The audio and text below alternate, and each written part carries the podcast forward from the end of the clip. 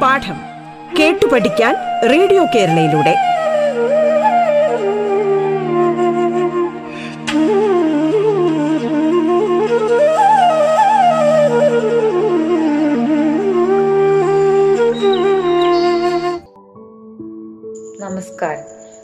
സംസ്ഥാന സർക്കാരിന്റെ online radio സംരംഭമായ റേഡിയോ കേരളയുടെ പാഠത്തിലേക്ക് ഏവർക്കും ഹൃദ്യമായ സ്വാഗതം. ഞാൻ Shanthi G P. Pathanapuram Mount Tabor Girls ഹൈസ്കൂളിലെ മലയാളം അധ്യാപികയാണ്. കഴിഞ്ഞ ക്ലാസ്സിൽ നമ്മൾ ചർച്ച ചെയ്തത് എട്ടാം ക്ലാസ് കേരള പാഠാവലിയിലെ വായിക്കുന്ന ഭൂമിക്ക് വർണങ്ങൾ എന്ന രണ്ടാം യൂണിറ്റിലെ പൂക്കളും ആണ്ടർതികളും എന്ന ആദ്യ പാഠത്തിലെ കുറച്ചു ഭാഗമാണ്. അന്ന് നാം പഠിച്ച കാര്യങ്ങൾ ശ്രദ്ധാപൂർവം എല്ലാവരും വായിച്ചില്ലേ? അന്ന് തന്ന ഗൃഹപാഠങ്ങളൊക്കെ ടീച്ചറെ എഴുതി കാണിച്ച് ടീച്ചറുടെ നിർദ്ദേശപ്രകാരം കൂടുതൽ മെച്ചപ്പെടുത്തിയെന്ന് ഞാൻ വിശ്വസിക്കട്ടെ? പി. ടി. ഭട്ടതിരിപ്പാടിന്റെ വെടിവട്ടം എന്ന കൃതിയിൽ നിന്നെടുത്ത ഒരു ഭാഗമാണ് നമ്മുടെ പാഠം. പൂക്കളും ആണ്ടർതികളും കേരളീയ ജനതയുടെ ജീവിതത്തെയും സംസ്കാരത്തെയും എങ്ങനെയെല്ലാം സ്വാധീനിക്കുന്നു എന്നാണ് ലേഖകൻ ഈ പാഠത്തിൽ ചർച്ച ചെയ്യുന്നത്. പൂക്കൾ നമ്മുടെ ലൗകിക ജീവിതത്തെയും ആധ്യാത്മിക ജീവിതത്തെയും എങ്ങനെയെല്ലാം സ്വാധീനിച്ചിരുന്നു എന്ന് നാം കഴിഞ്ഞ ക്ലാസ്സിൽ പഠിച്ചു. ഇനി നമുക്ക് ആണ്ടർതികളെ പറ്റി ചർച്ച ചെയ്യാം. ആണ്ടർതികൾ എന്നാൽ എന്താണ്? അനുഷ്ഠാന സ്വഭാവമുള്ള ഉത്സവങ്ങളെയും ആഘോഷങ്ങളെയുമാണ് ആണ്ടർതികൾ എന്ന് വിളിക്കുന്നത്. ആണ്ടർതികളെ പറ്റി ലേഖകന്റെ വാക്കുകൾ ഒന്ന് കേട്ടുനോക്കൂ അനുക്രമമായ ജീവിതചര്യക്കിടയിൽ മനസ്സിനെ അലട്ടിക്കൊണ്ടിരിക്കുന്ന താളപ്പിഴകൾക്കിടയിലും കർമ്മോന്മുഖരാവാനും ചെയ്തു തീർത്ത കാര്യങ്ങൾ ഓർത്ത് സന്തോഷിക്കാനും കിട്ടുന്ന സവിശേഷ സന്ദർഭങ്ങളാണ് ആണ്ടർതികൾ എല്ലാ കാലത്തും ഏതു രാജ്യത്തും ആഘോഷിക്കപ്പെടുന്ന ആചാരങ്ങളാണ് വിശേഷ ദിവസങ്ങളും ആണ്ടർതികളും ജനഹൃദയത്തിന്റെ ആവേശം നിലനിർത്തത്തക്ക വിധം ഓരോന്നിനുമുണ്ട് അതിന്റെതായ പശ്ചാത്തലവും സംവിധാനക്രമവും. ചിലത് രാഷ്ട്രീയമാണെങ്കിൽ മറ്റു ചിലത് മതസംബന്ധിയാണ്. വീരാരാധനാത്മകമായ ദേശീയതയുടെ അടിയൊഴുക്ക് എല്ലാറ്റിലും നിഴലിച്ചു കാണും. കേരളത്തിനുമുണ്ട് അതിന്റെതായ ആണ്ടർതികൾ ഓണം വിഷു തിരുവാതിര ഇങ്ങനെ വ്യത്യസ്ത ഋതുക്കളിൽ വ്യത്യസ്ത സംവിധാനത്തിൽ ആഘോഷിക്കപ്പെടുന്ന ഈ മൂന്നിന്റെയും പശ്ചാത്തലം വെവ്വേറെയാണ്. വിഷു അധ്വാനത്തിന്റെയും ഓണം സമൃദ്ധിയുടെയും തിരുവാതിര സൗന്ദര്യത്തിന്റെയും പ്രതീകങ്ങളാണ്. ഗ്രീഷ്മത്തിൽ വിഷു ശരത്തിൽ ഓണം ഹേമന്തത്തിൽ തിരുവാതിര ഇങ്ങനെയാണ് ശാർംഗധര സംഹിതയിലെ നിർവചനം. ഇതാണ് ലേഖകൻ പാഠഭാഗത്ത് ആണ്ടൃതികളെ പറ്റി പറഞ്ഞിരിക്കുന്നത്. എന്താണ് അതിന്റെ ആശയം? അന്നത്തെ കാലത്ത് നമ്മുടെ ആളുകൾ കൃഷിയെ അടിസ്ഥാനമാക്കിയാണ് ജീവിതം മുന്നോട്ട് കൊണ്ടുപോയിക്കൊണ്ടിരുന്നത് എന്ന് നാം കണ്ടു. അപ്പൊ അതിൽ അവർക്ക് പല തരത്തിലുള്ള വൈഷമ്യങ്ങളും നേരിടേണ്ടി വരും. കാലാവസ്ഥയും മറ്റ് സാമ്പത്തിക ബുദ്ധിമുട്ടും ഒക്കെ പ്രശ്നങ്ങൾ ഉണ്ടാക്കിയിരുന്നു. അപ്പോ അങ്ങനെയുള്ള അലട്ടലുകൾക്കും താളപ്പിഴകൾക്കും ഇടയിൽ അവർ മനസ്സ് വിഷമിക്കുകയും നിരാശരാകുകയും ഒക്കെ ചെയ്യും. അങ്ങനെയുള്ള നിരാശയിൽ നിന്ന് വീണ്ടും അവരെ ശുഭപ്രതീക്ഷയിലേക്കും കൂടുതൽ ഊർജത്തോടെ കൃഷിയിലേക്കും സന്തോഷത്തിലേക്കും ഒക്കെ മാറാനുള്ള ഒരു പ്രേരണയാണ് അവസരമാണ് ഈ ആണ്ടർതികൾ അവർക്ക് നൽകിയിരുന്നത്. എല്ലാ രാജ്യങ്ങളിലും ഇതുപോലെ ആണ്ടർതികൾ ഉണ്ട്. ഓരോന്നിനും വ്യത്യസ്തമായ അടിസ്ഥാനമാണ്. ചിലത് രാഷ്ട്രീയമാണ് ചിലത് മതസംബന്ധിയാണ്. പക്ഷേ വീരാരാധനാത്മകമായ ദേശീയതയുടെ അടിയൊഴുക്ക് അവയ്ക്കെല്ലാം ഉണ്ട്. കേരളത്തിന് പ്രധാനമായും മൂന്ന് ആണ്ടർതികളാണുള്ളത്. ഏതെല്ലാമാണ്? ഓണം വിഷു തിരുവാതിര. ഇത് മൂന്നും വ്യത്യസ്ത ഋതുക്കളിലും വ്യത്യസ്ത സംവിധാന ക്രമത്തിലുമാണ് ആഘോഷിക്കപ്പെടുന്നത്. അതിന്റെ പശ്ചാത്തലവും വ്യത്യസ്തമാണ്. തിരുവാതിര സൗന്ദര്യത്തിന്റെ ഇത് ഓണം സമൃദ്ധിയുടേത് വിഷു അധ്വാനത്തിന്റെത് അത് മൂന്നും ഇങ്ങനെ മൂന്ന് പ്രതീകങ്ങളാണ്. അതുപോലെ തന്നെ വ്യത്യസ്ത ഋതുക്കളിലാണ് ആഘോഷിക്കപ്പെടുന്നത്. ഗ്രീഷ്മത്തിൽ വിഷുവും ശരത്തിൽ ഓണവും ഹേമന്തത്തിൽ തിരുവാതിരയുമാണ്. ഇവയെപ്പറ്റി ശാരംഗധര സംഹിത എന്ന കൃതിയിൽ കൂടുതൽ വിപുലമായി വർണിച്ചിട്ടുണ്ട്. എന്താണ് ശാരംഗധര സംഹിത? നിങ്ങൾ കേട്ടിട്ടുണ്ടോ ഇങ്ങനെ ഒരു കൃതിയെ പറ്റി സംസ്കൃതത്തിലെ ആയുർവേദ ഗ്രന്ഥമാണ് അത്. ശാർഗധരൻ എന്ന ആചാര്യനാണ് ആ ഗ്രന്ഥം രചിച്ചിരിക്കുന്നത്. ഔഷധ നിർമ്മാണം പ്രതിപാദിക്കുന്ന ഏറ്റവും പുരാതനമായ ഗ്രന്ഥമാണ് ശാർംഗധര സംഹിത. എന്താണ് ഋതുക്കൾ? കാലാവസ്ഥയുടെ അടിസ്ഥാനത്തിൽ ഒരു വർഷത്തെ വിവിധ ഭാഗങ്ങളായി തരംതിരിക്കുന്നുണ്ട്. അവയാണ് ഋതുക്കൾ അല്ലെങ്കിൽ സീസൺസ് എന്ന് വിളിക്കുന്നത്. ഭാരതത്തിൽ പ്രധാനമായും ആറ് ഋതുക്കളാണ് നമുക്ക് അനുഭവപ്പെടുന്നത്. വസന്തം ഗ്രീഷ്മം വർഷം ശരത്ത് ഹേമന്തം ശിശിരം. അത് ഏതൊക്കെ മാസങ്ങളിലാണ് നമുക്ക് അനുഭവപ്പെടുന്നത് എന്ന് നിങ്ങൾ ശ്രദ്ധിച്ചിട്ടുണ്ടോ? പ്രകൃതിയെ നന്നായി നിരീക്ഷിച്ച് നോക്കിയാൽ നമുക്കതൊക്കെ മനസ്സിലാക്കാൻ പറ്റും. വസന്തം നമ്മുടെ ഫെബ്രുവരി മാർച്ച് മാസങ്ങളിൽ അതായത് കുംഭം മീനം. അതുപോലെ തന്നെ മാഘം ഫാൽഗുനം എന്നിങ്ങനെ ശകവർഷ മാസങ്ങളിൽ. ഗ്രീഷ്മം വരുന്നത് ഇംഗ്ലീഷിലെ ഏപ്രിൽ മെയ് മാസത്തിൽ മലയാളത്തിലെ മേടം ഇടവം മാസങ്ങളിൽ ശകവർഷത്തിലെ ചൈത്ര വൈശാഖം മാസങ്ങളിൽ.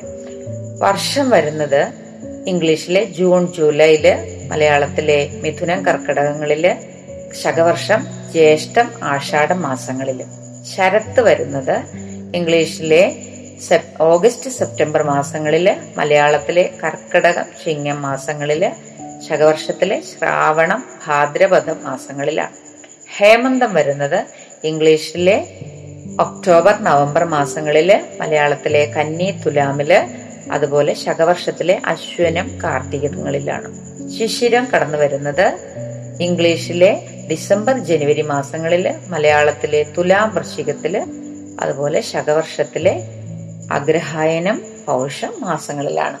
ഇതൊക്കെ നിങ്ങളൊന്ന് ശ്രദ്ധിച്ച് ഈ ഋതുക്കളിൽ എന്തൊക്കെയാണ് പ്രകൃതിയിൽ കാലാവസ്ഥയിൽ ഒക്കെ ഉണ്ടാകുന്ന മാറ്റങ്ങൾ എന്നൊന്ന് ശ്രദ്ധിച്ചു നോക്കണം. ഇനി എന്താണ് ഈ ശകവർഷം? നിങ്ങൾ കേട്ടിട്ടുണ്ടോ അതിനെപ്പറ്റി? ഇന്ത്യയുടെ ഔദ്യോഗിക സിവിൽ കലണ്ടറാണ് ശകവർഷം.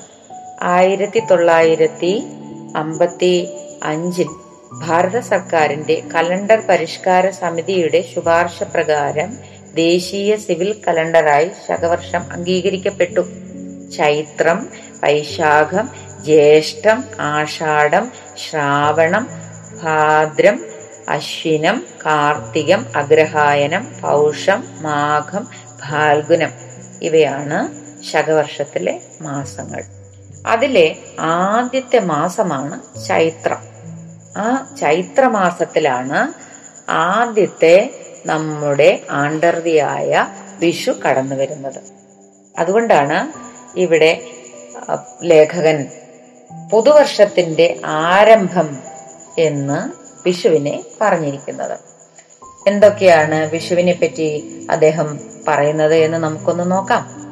ഉരുളിയിൽ കണിക്കൊന്ന കണിവെള്ളരിക്ക നാളികേരമുറി ഉണങ്ങലരി വെറ്റില അടയ്ക്ക വാൽക്കണ്ണാടി സ്വർണം രാമായണ ഗ്രന്ഥം അലക്കിയ വസ്ത്രം ഇങ്ങനെ പുതുവർഷത്തിൽ ആസ്വദിക്കേണ്ട ഭൗതികവും വൈദികവുമായ സാധന സാമഗ്രികൾ കത്തുന്ന നിലവിളക്കിന് മുമ്പിൽ പ്രദർശിപ്പിക്കുന്നു. പുതുവത്സര പിറവിയിൽ ഒരുക്കുന്ന ഈ കണി കണ്ട് കർഷകൻ നിർവൃതി അടയുന്നു. അവനോടൊപ്പം സസ്യശ്യാമളയായ പ്രകൃതിയും ഇടവപ്പാതിക്ക് കിഴക്കൻകാർ ഉയരുന്നതും പുതുവർഷം പൊഴിയുന്നതും കാത്തിരിക്കുകയാണ്. എന്തൊക്കെയാണ് നമ്മുടെ ആദ്യത്തെ ആണ്ടർവിയായ വിഷുവിനെ പറ്റി അദ്ദേഹം പറയുന്നത്? നിങ്ങൾ എല്ലാവരും വിഷു ആഘോഷിക്കുന്നവരല്ലേ? കണി ഒരുക്കുന്നത് നിങ്ങൾ ശ്രദ്ധിച്ചിട്ടുണ്ടോ? അവയിൽ വെക്കുന്ന വിശേഷ വസ്തുക്കൾ എന്തൊക്കെയാണ് എന്ന് നിങ്ങൾ ശ്രദ്ധിച്ചിട്ടുണ്ടോ? ഓട്ടുരുളിയിൽ കണിക്കൊന്ന പൂവ് കണിവെള്ളരിക്ക നാളികേരമുറി ഉണങ്ങലരി വെറ്റില അടയ്ക്ക വാൽക്കണ്ണാടി സ്വർണം രാമായണ ഗ്രന്ഥം അലക്കിയ വസ്ത്രം ഇങ്ങനെ മനസ്സിന് സന്തോഷം നൽകുന്ന വിശേഷ വസ്തുക്കളൊക്കെ വച്ചാണ് നമ്മൾ കണി ഒരുക്കുന്നത്. അത് ഭൗതികവും വൈദികവുമായ സാമഗ്രികളാണ്. അല്ലെ? ചിലത് നമ്മുടെ ഭൗതിക ജീവിതത്തിൽ പ്രധാനപ്പെട്ടതാണ് ചിലത് ആധ്യാത്മിക ജീവിതത്തിൽ പ്രധാനപ്പെട്ടതാണ്. അത് കത്തുന്ന നിലവിളക്കിന് മുന്നിലാണ് നമ്മൾ വച്ച് കണി കാണുന്നത്. പുതുവത്സര പിറവി അതാണ് നമ്മൾ നേരത്തെ പറഞ്ഞ ആ, ചൈത്രമാസം. എന്താണ് പറഞ്ഞത്? ശകവർഷത്തിന്റെ ആദ്യ മാസം അല്ലെ? ഇംഗ്ലീഷ് മാസം നമുക്ക് ആരംഭിക്കുന്നത് ജനുവരിയിലാണ്. കൊല്ലവർഷം നമ്മൾ ആരംഭിക്കുന്നത് ചിങ്ങമാസം. അതാണ് നമ്മുടെ ആരംഭം മാസാരംഭങ്ങൾ വർഷാരംഭങ്ങൾ. എന്നാൽ ശകവർഷത്തിലെ ആദ്യത്തെ മാസമാണ് ചൈത്രമാസം. ആ ചൈത്രമാസത്തിലാണ് നമ്മൾ കൊല്ലവർഷത്തിൽ വരുമ്പോഴത്തേക്കും അത് മേടത്തിലായിരിക്കും അല്ലെ? വിഷു ആഘോഷിക്കുന്നത്. എന്താണ് ഈ വിഷുവിന് അടിസ്ഥാനം എന്നാണ് നമ്മൾ നേരത്തെ പറഞ്ഞത്. വിഷു ഐശ്വര്യത്തിന്റെ പ്രതീകമാണ് എന്നാണ് പറഞ്ഞിരിക്കുന്നത്.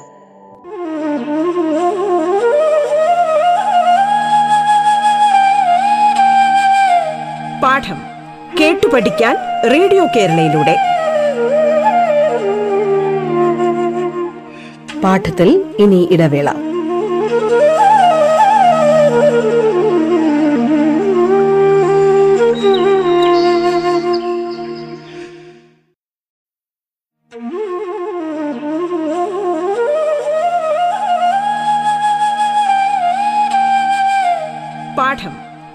പഠിക്കാൻ റേഡിയോ കേരളയിലൂടെ. തുടർന്ന് കേൾക്കാം പാഠം.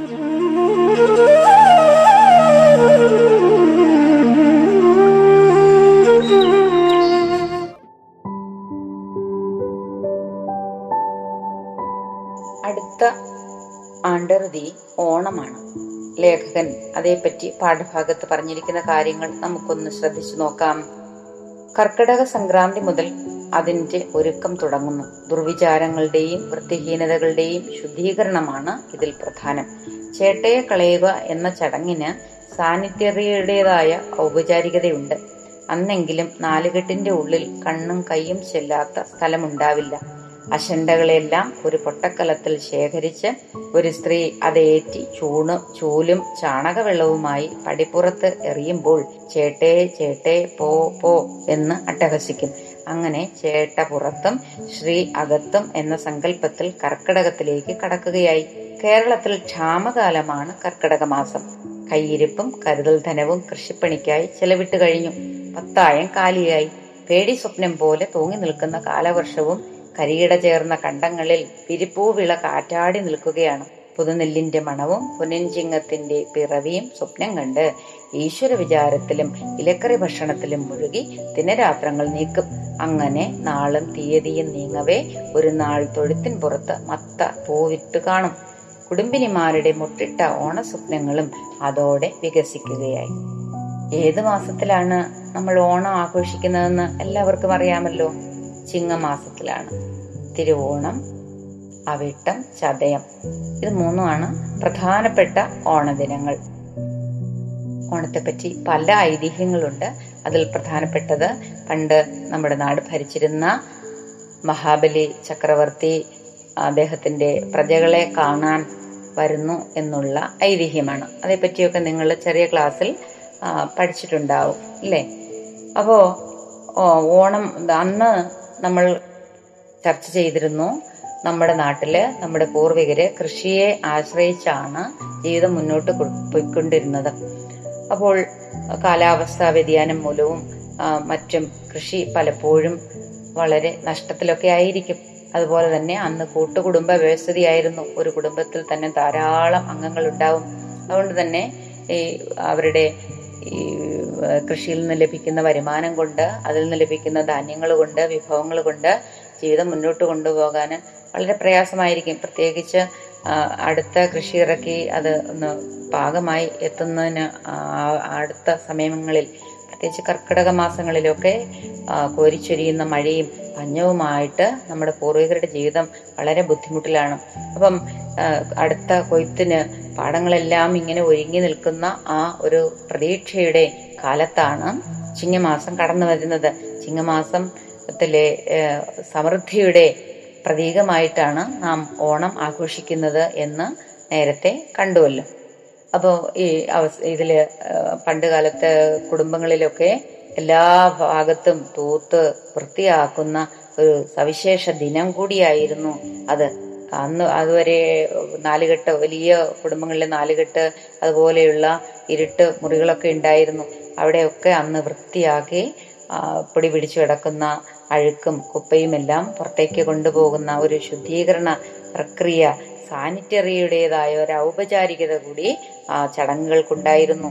ഈ അന്ന് ഈ തൂത്ത് ശേഖരിക്കുന്ന അഴുക്കുകളെല്ലാം പടിക്കെട്ടിന്റെ പുറത്ത് കൊണ്ടുപോയി കളഞ്ഞിട്ട് ചേട്ടയെ ചേട്ടയെ പോ പോ എന്ന് അട്ടഹസിക്കുമെന്നും അങ്ങനെ ചേട്ട അല്ലെങ്കിൽ ഐശ്വര്യക്കേട് പുറത്തു പോകുമെന്നും ഐശ്വര്യം ശ്രീ പുറത്തേക്ക് അകത്തേക്ക് കടന്നു വരും എന്നുമൊക്കെയാണ് അതിന്റെ സങ്കല്പങ്ങൾ ആഹ്ലാദിച്ച് ആരോഗ്യം സംരക്ഷിക്കുകയും അധ്വാനിച്ച് ഐശ്വര്യമുണ്ടാക്കുകയും ചെയ്യുന്ന ഒരു രീതിയായിരുന്നു നമ്മുടെ നാട്ടിലെ ജനങ്ങൾക്ക് ഉള്ളത് എന്നും കൂടി ലേഖകൻ ഇവിടെ പറയുന്നുണ്ട്.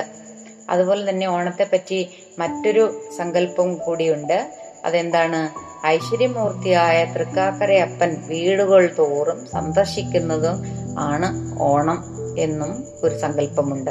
അപ്പോ ആ തൃക്കാക്കരയപ്പനെ വരവേൽക്കുന്നതിനായിട്ട് ജനങ്ങൾ പൂക്കളമിട്ടും പച്ചമണ്ണുരുട്ടി അതിന്റെ മധ്യത്തിൽ വെച്ച് തൃക്കാക്കരയപ്പന്റെ രൂപം ചമച്ചും ഒക്കെ ഓണത്തെ വരവേൽക്കാൻ കാത്തിരിക്കുന്നത് ഇന്നും നമ്മൾ ചെയ്യുന്നുണ്ട് അല്ലേ?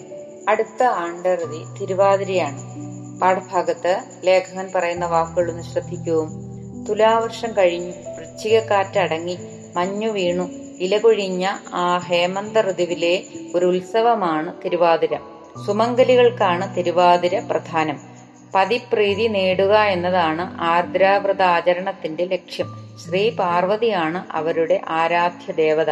ഭർത്തൃപ്രീതിക്ക് ചിരകാല തപസ്സനുഷ്ഠിച്ച പാർവതിയിൽ ശിവന് അനുരാഗം അങ്കുരിപ്പിച്ച രതികാമന്മാരെ പൂജിക്കുകയും അങ്ങനെ കുടുംബസൗഖ്യം കൈവരുത്തുകയുമാണ് ആചരണം. അശ്വതി മുതൽക്ക് പുലരാൻ കാലത്ത് തെളിവെള്ളത്തിലിറങ്ങി സുമംഗലികൾ സഖികളോടൊപ്പം ആടുകയും പാടുകയും ഉല്ലസിക്കുകയും ചെയ്യുന്നു.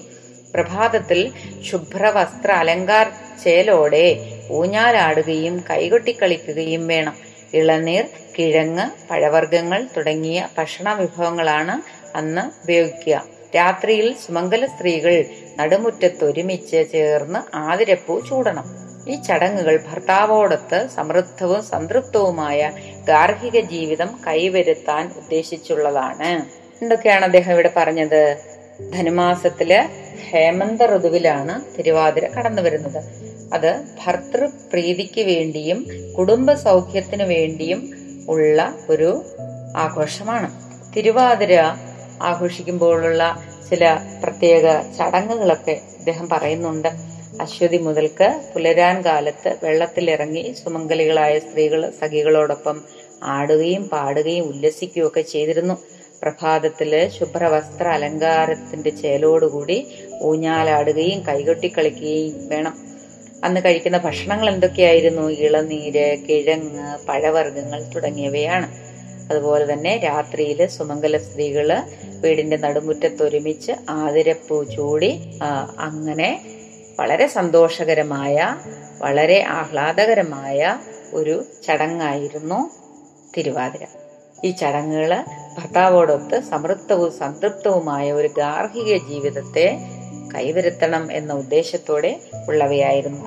ഇവയെല്ലാം തന്നെ തടസ്സങ്ങളും തകരാറുകളും ബുദ്ധിമുട്ടുകളും നിറഞ്ഞ അവരുടെ ജീവിതത്തിൽ ആനന്ദത്തിന്റെയും അതുപോലെ തന്നെ ആഹ്ലാദത്തിന്റെയും ഒക്കെ ഇടത്താവളങ്ങളായിരുന്നു എന്നാണ് ലേഖകൻ പറയുന്നത്. ഇന്നും ചെറുതായെങ്കിലും നമ്മൾ തിരുവാതിരയും ആഘോഷിക്കാറുണ്ട് അല്ലേ? വിഷുവും ഓണവും ഒക്കെ അന്ന് നമ്മൾ ഉദ്ദേശിച്ചിരുന്ന തരത്തിലല്ലെങ്കിലും ഇന്നും നമ്മൾ ആഘോഷിക്കുന്നുണ്ട്. ഇപ്രകാരം അധ്വാനിക്കുക അനുഭവിക്കുക ആഹ്ലാദിക്കുക എന്നാണ് കേരളീയ ജീവിതത്തിന്റെ ആദർശം. അതിനനുകൂലമായ സാഹചര്യം ഇവിടുത്തെ പ്രകൃതിയും പൂക്കളും ആണ്ടൃതികളും ഒരുക്കി തരുന്നു എന്ന് ലേഖകൻ പറയുന്നുണ്ട്. അതോടൊപ്പം അദ്ദേഹം ഒരു സങ്കടം നമ്മോട് പങ്കുവെക്കുന്നുണ്ട് എന്താണത്? ഇന്ന് എല്ലാം നഷ്ടപ്പെട്ട സൗഭാഗ്യത്തിന്റെ സ്വപ്നങ്ങളാണ്. നഷ്ടസൗഭാഗ്യത്തിന്റെ സ്വപ്നങ്ങളാണ്. ഇപ്പൊ ലേഖകൻ ഈ പാഠഭാഗം എഴുതുന്ന കാലത്ത് തന്നെ നമ്മുടെ ജീവിത സാഹചര്യങ്ങളൊക്കെ മാറിയിരുന്നു എന്നർത്ഥം. പണ്ട് കാലത്ത് നമ്മുടെ പൂർവികർ കൃഷിയുമായിട്ടും പ്രകൃതിയുമായിട്ടും ഒക്കെ ബന്ധപ്പെട്ടാണ് ഈ ചടങ്ങുകളൊക്കെ നടത്തി വന്നിരുന്നത്. കൂടുതൽ കാര്യങ്ങൾ നിങ്ങൾ വായിച്ച് മനസ്സിലാക്കണേ. ഈ മൂന്ന് ആഘോഷങ്ങളെ പറ്റിയും പണ്ട് കാലത്തെ വിശ്വാസങ്ങളും അന്ന് കാലത്തെ അന്നത്തെ ആളുകൾ അനുഷ്ഠിച്ചിരുന്ന രീതികളും ഒക്കെ കൂടുതൽ വായിച്ച് മനസ്സിലാക്കുക അതിനെപ്പറ്റി കുറിപ്പ് തയ്യാറാക്കുക. കാലം മാറിയപ്പോൾ അതിനുണ്ടായ വ്യത്യസ്തതകളും നിങ്ങൾ കണ്ടെത്തി അതിനെപ്പറ്റി കുറിപ്പ് തയ്യാറാക്കണം. കേട്ടോ? ഇനി കവിതയിൽ എന്ന പോലെ ഈ പാഠഭാഗത്ത് ലേഖകൻ ചില മനോഹരമായ ആലങ്കാരിക കൽപ്പനകൾ പ്രയോഗിച്ചിട്ടുണ്ട്. അവ നമുക്കൊന്ന് പരിശോധിക്കാം. പോത്തു നിൽക്കുന്ന കുങ്കുമം കളിനാട്ടൽ എന്നിങ്ങനെ പറയുന്നുണ്ട്. എന്താണ് അതേപ്പറ്റി നമുക്ക് വിശദമായിട്ട് ഒന്ന് പരിശോധിച്ചു നോക്കാം. കളിവിളക്ക് നാട്ടൽ ഒരു കലയുടെ ആരംഭത്തിൽ ചെയ്യുന്ന പ്രവൃത്തിയാണ്. കളിവിളക്ക് എങ്ങനെയാണോ അരങ്ങിനെ പ്രകാശിപ്പിക്കുന്നത് അതുപോലെ പൂക്കൾ തനിക്ക് ചുറ്റുമുള്ള പ്രകൃതിയെ മനോഹരമാക്കുന്നു. മാത്രമല്ല പൂത്തു നിൽക്കുന്ന മരം കത്തിച്ചു വെച്ച നിലവിളക്ക് പോലെയാണ് എന്ന സാരൂപ്യ കൽപ്പന നമുക്കിവിടെ മനസ്സിലാക്കാം. വിളക്ക് ഐശ്വര്യത്തിന്റെ പ്രതീകമാണ്. ആ നിലയ്ക്ക് പൂക്കൾ ഐശ്വര്യത്തിന്റെ പ്രതീകമാണ് എന്നാണ് വി ടി ഉദ്ദേശിക്കുന്നത്. അടുത്തത് ഈ ഋതു വേനൽ ചൂടിൽ ഇഴഞ്ഞിഴഞ്ഞു നീങ്ങുന്നു. എന്ന് പറയുന്നുണ്ട്. വേനലിന്റെ കടുത്ത അസഹ്യതയാണ് ഇവിടെ സൂചിതമാകുന്നത്. ഇഴഞ്ഞിഴഞ്ഞ് ഉള്ള പോകുന്നത് പോലെയുള്ള ആ വേനലിന്റെ കടന്നുപോകലിനെയാണ് കാലതാമസത്തിനെയാണ് ലേഖകൻ ഇവിടെ വ്യഞ്ചിപ്പിക്കുന്നത്. അതോടൊപ്പം വേനലിന്റെ കാഠിന്യത്തെയും നമുക്ക് മനസ്സിലാക്കാൻ പറ്റും. വേനൽക്കാലം കഴിയുന്നില്ലല്ലോ കഴിയുന്നില്ലല്ലോ എന്ന ഉത്കണ്ഠയാണ് ഇവിടെ അദ്ദേഹം സൂചിപ്പിക്കുന്നത്. ഈ അടുത്ത മറ്റൊരു പ്രയോഗം നോക്കൂ. പേടി സ്വപ്നം പോലെ തൂങ്ങി നിൽക്കുന്ന കാലവർഷം. കർക്കിടക മാസം വറുതിയുടെ നാളുകളാണ്. വേലയും കൂലിയുമില്ലാത്ത പഞ്ഞക്കർക്കിടകം പഴയ കാലത്ത് വളരെ പേടിപ്പിക്കുന്ന ഒന്നായിരുന്നു.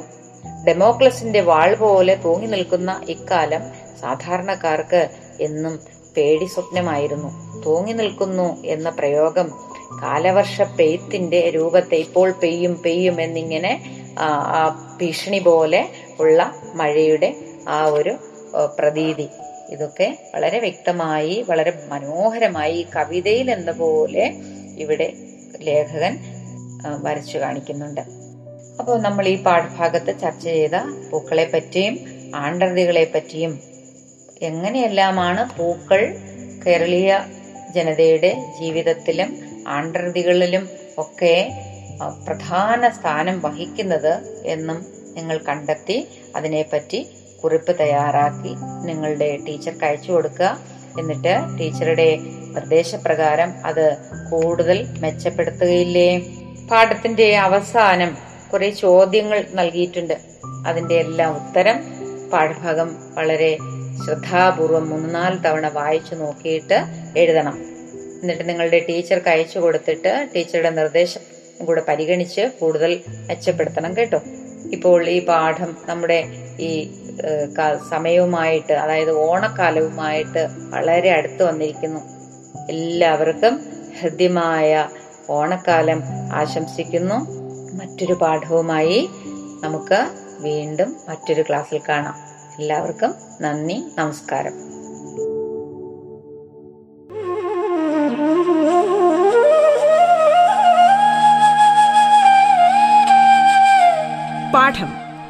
പഠിക്കാൻ റേഡിയോ കേരളയിലൂടെ.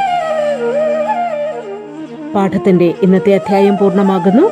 ഇനി അടുത്ത ദിവസം കേൾക്കാം. നമസ്കാരം.